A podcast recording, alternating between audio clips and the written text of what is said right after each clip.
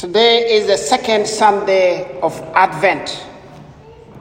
And in Advent, as we said last week, we are preparing for the coming of the Lord. And today, our readings give us the ways to enable us to prepare for the coming of the Lord. Our gospel reading situates the coming of the Lord in both Palestinian and the then known world history to say that the Messiah coming is the universal Messiah. Jesus is coming not only for the then Jewish people, but he comes for the whole world. And that is why the reading concludes so that the whole world will see the salvation of the Lord.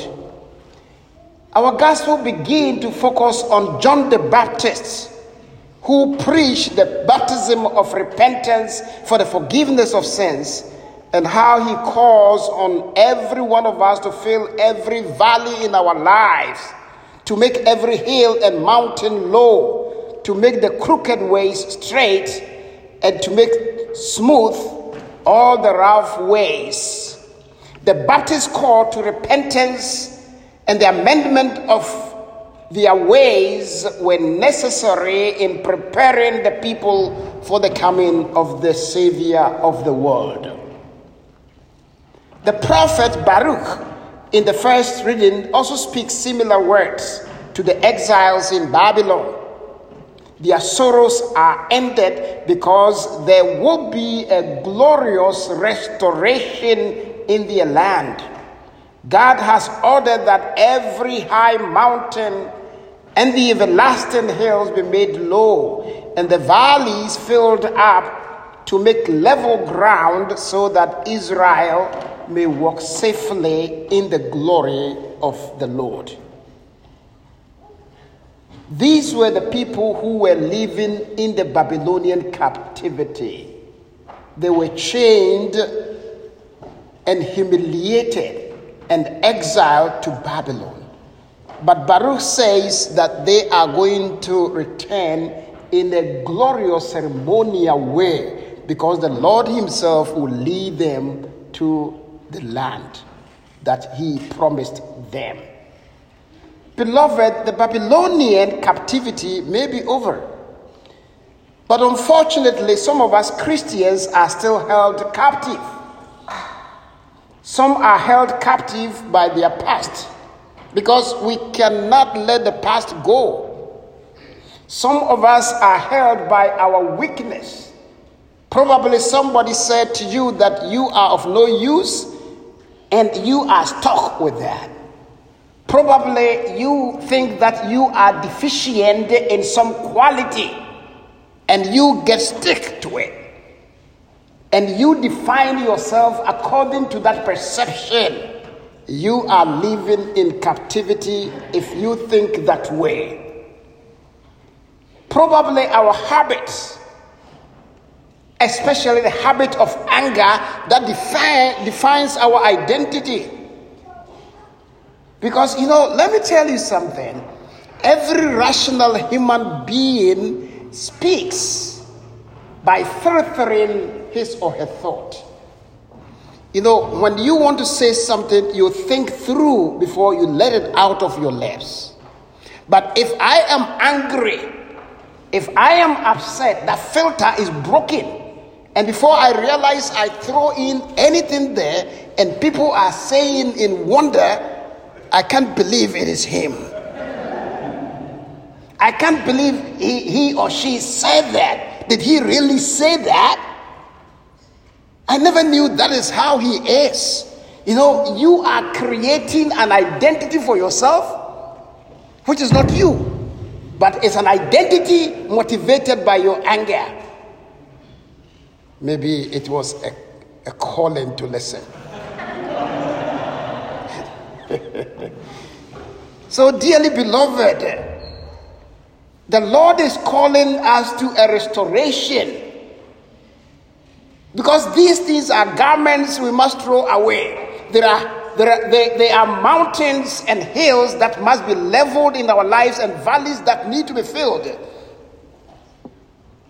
Dearly beloved, I ask myself, he said, make the way for the Lord. Is it the Lord ways that needs to be changed or our ways? I was thinking about this when I woke up around 4 a.m. You know, when you are getting older like me, you find it difficult to sleep, you know. You wake up in the middle of the night and your mind is wandering around and thinking about so many things, necessary and unnecessary, you know. But I was thinking about this prepare the way for the Lord, straighten out the highway for the Lord. Is it the Lord's way that needs to be straightened up? Probably that's not. It's rather my way because God is unchangeable. He's the same yesterday, today, and forever. So he doesn't change, but we need to change. So I think it is our way that needs to be changed. But what are the things that need to be straightened out in my life? I cannot answer the question for you, I can answer for myself. And each individual here has to answer that question for himself or herself. It's a personal question. But the underlying factor is that we are all often we all often have twisted and tangled relationship that might be caused by my way of life, how I deal with people, how I perceive people, how I relate with them. There are the mountains of pride and stubbornness. We can never accept that we are wrong and we receive, refuse to be corrected or shown the way to follow, who are you to tell me what to do? It's none of your business. That's the pride in us. We can never accept that correction that might be the necessary tool we need to transform our lives. You know, God speaks through other people and he uses other people as instrument to straighten us up. We are proud in the way we speak to other people, showing their faults and making them feel useless. You know, let me be honest with you. For those of you who have the special other, let me give you a sheet of paper and ask you to write all the good things you know about your partner. I tell you, it will be only two lines. but if I give you another sheet and say, write all the negatives, I think you raise your hand and tell me, Father, can I get an extra here? Can I get an extra sheet to write on it? Because we are accustomed at seeing what is negative and not what is positive.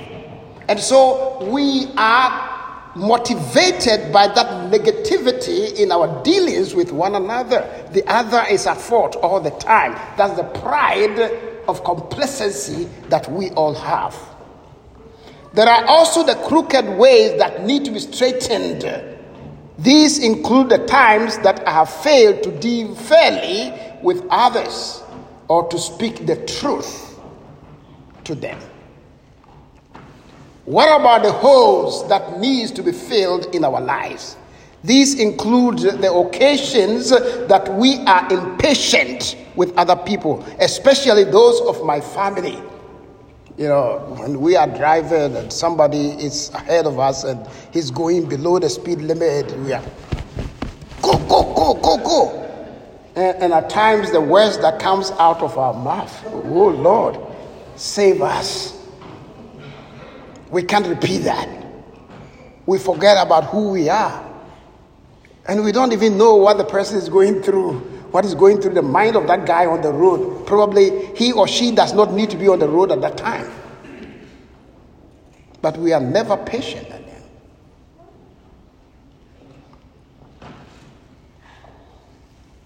What about our families? Oh, that's the worst place. But let me tell you, Father Godfred, who lives away from your family, will never have the opportunity to offend you except in this church. The only one who can offend you is the one who relates with you. Yet these are the people who face the brunt of our anger, our negative perceptions, our disappointment, and our isolations all the time. Perhaps there are times that we are not generous enough with people around us, our neighbors asking for help, or some poor person begging for a small offering. We find it very hard to forgive because we continue to harbor the petty spites that embitter our hearts, the animosities that set us against our neighbor, the quarrels that are kept alive, and the jealousies and the misunderstandings that we harbor each day in our life. They are killing us we must let them go. I have decided today to emphasize our bitterness, our unbending and refusal to forgive and to forget. You know, my cousin in New Orleans, uh, Father Sari, will always say, Brother, let us have fun because life is too short. And, and, and I'm growing to appreciate that thought. Life is too short. We cannot live the short life we have with malice, resentment, anger, squabbles, uncertainties in our lives. No. The Lord wants us to be happy. How can we be happy? When we are harboring grudges all the time. These are the mountains that prevent us from seeing God coming to us. Let's take that off so that we can easily walk to the Lord. I plead with all of you today for mutual tolerance and understanding. We let misunderstanding run on from year to year, meaning to clear them up someday we keep quarrels alive because we cannot quite make our minds to sacrifice our pride and end them. We pass people sullenly, not speaking to them out of some silly spite, something we perceive that might not even be there. Something we are thinking of and making, you know, a mountain out of that ant hill where the other opponent does not even remember. You know, if we are courageous enough to approach the person and say, hey, Why did you do what you did to me last year? The person might say, What did I do? Did I do anything? He doesn't even remember. So at the end, who is suffering? You know, it's like somebody offends you and, and, and you think that I'm going to drink poison so that the other person will die. I'm sorry, you are rather killing yourself, not the other person. He doesn't care about it. Because if I have something against you, the moment I see you, my heart is beating so fast. Our emotional chemistry will always affect our blood pressure. Doctor, am I lying? Good. You know, some of us are on medication not because we are sick, but because we cannot let things go. We are keeping too many things. And so the medications are not working. Because uh, the stimulus that is creating these conditions in my life are still there. And they are there because of my pride, because I don't want it to go. I want it to leave. Let these things go. This season of Advent, it is necessary. Fill those valleys, those you have secluded from your life, bring them back. Those mountainous pride that we keep and harbor that is causing our downward deterioration needs to be uprooted from our lives so that we can be free. The Lord wants us to be free. Dearly beloved, you know, how do we feel when we have grudges against somebody that we don't want to talk to, and then the next day you hear the person is dead? We are filled with shame.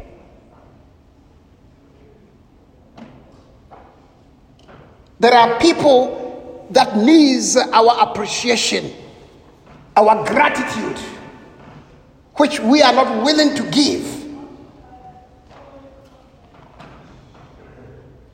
until they die.